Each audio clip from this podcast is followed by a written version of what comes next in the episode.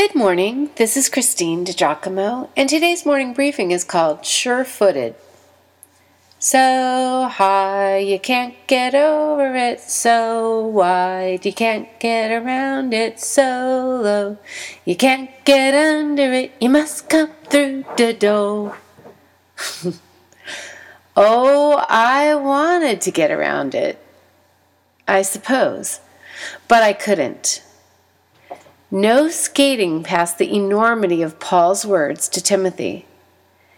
In the presence of God and of Christ Jesus, who will judge the living and the dead, and in view of his appearing and his kingdom, I give you this charge preach the word, be prepared in season and out of season.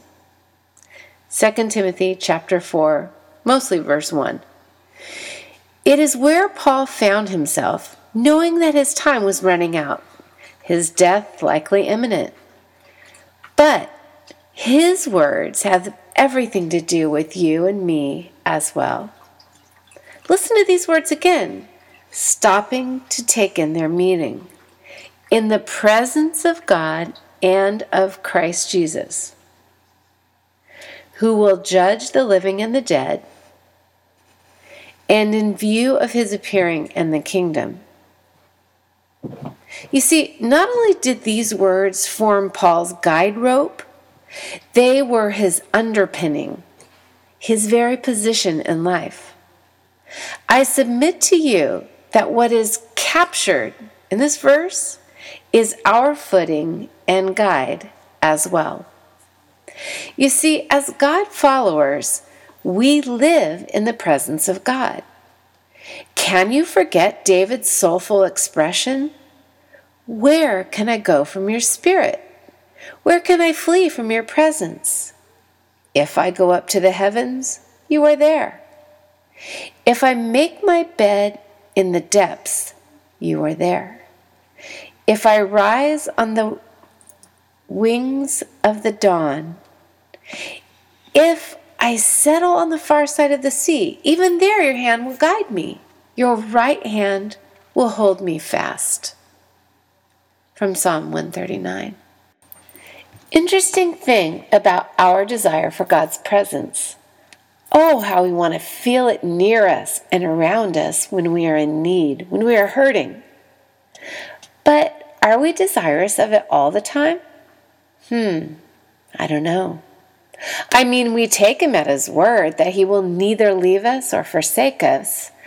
But then, are we not aware that means God is with us and we are with him? We live in the very presence of God? Oh, that is indeed such a powerful notion. Paul wrote of Jesus Christ who will judge the living and the dead. I grew up in a church tradition that did not shy away from the great day of ju- judgment. But it is not often talked about now, is it? After all, we live in a day and time when we think passing judgment on anyone is wrong, wrong, wrong. Right? We also live in a time of live and let live, and your truth is your truth. But I have my own truth. Yes, relative truth, it is called, as compared with absolute truth. But whose truth is true? It gives one pause, doesn't it? But there will be a judgment day for our souls, for all souls, of that I am sure. Jesus Christ will be our judge. If we are His, we are saved from the judgment of our sins because we have been forgiven as He paid our debt on the cross. Seems like such an easy statement, but it cost my Jesus everything. So, judgment for those who are His will be an evaluation of our lives. Christians will be rewarded, though not punished, according to our deeds. Remember, Paul knew what was coming. He was soon to stand before God, and he was thinking about what that would be like. The fact is, whenever death is knocking at our door, we do think about what is coming, what is on the other side. I've heard it. Things like, All my life, I knew there was something more than this, but I was too busy earning a living, trying to get along in the world. Still, knew it would come someday. I really do believe there's an afterlife, probably a heaven. And from the people I've known, things I've witnessed, there sure as a world better be a hell. Interesting that. See, even those who do not like the idea of hell believe that there must be some great equalizer, that evil people who have damaged and destroyed others' lives will have to pay. Even if we do not sit around contemplating that evil must be judged and avenged over a cup of Starbucks, it is a widely held conceptual notion that sits off the coast of our thinking.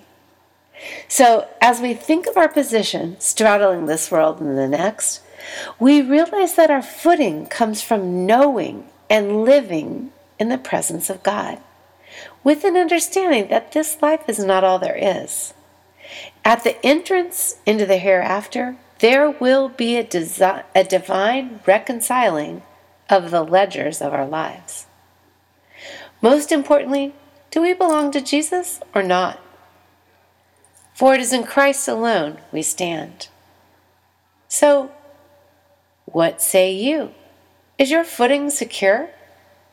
When you stand before Jesus, will he separate himself from you because you are unfamiliar?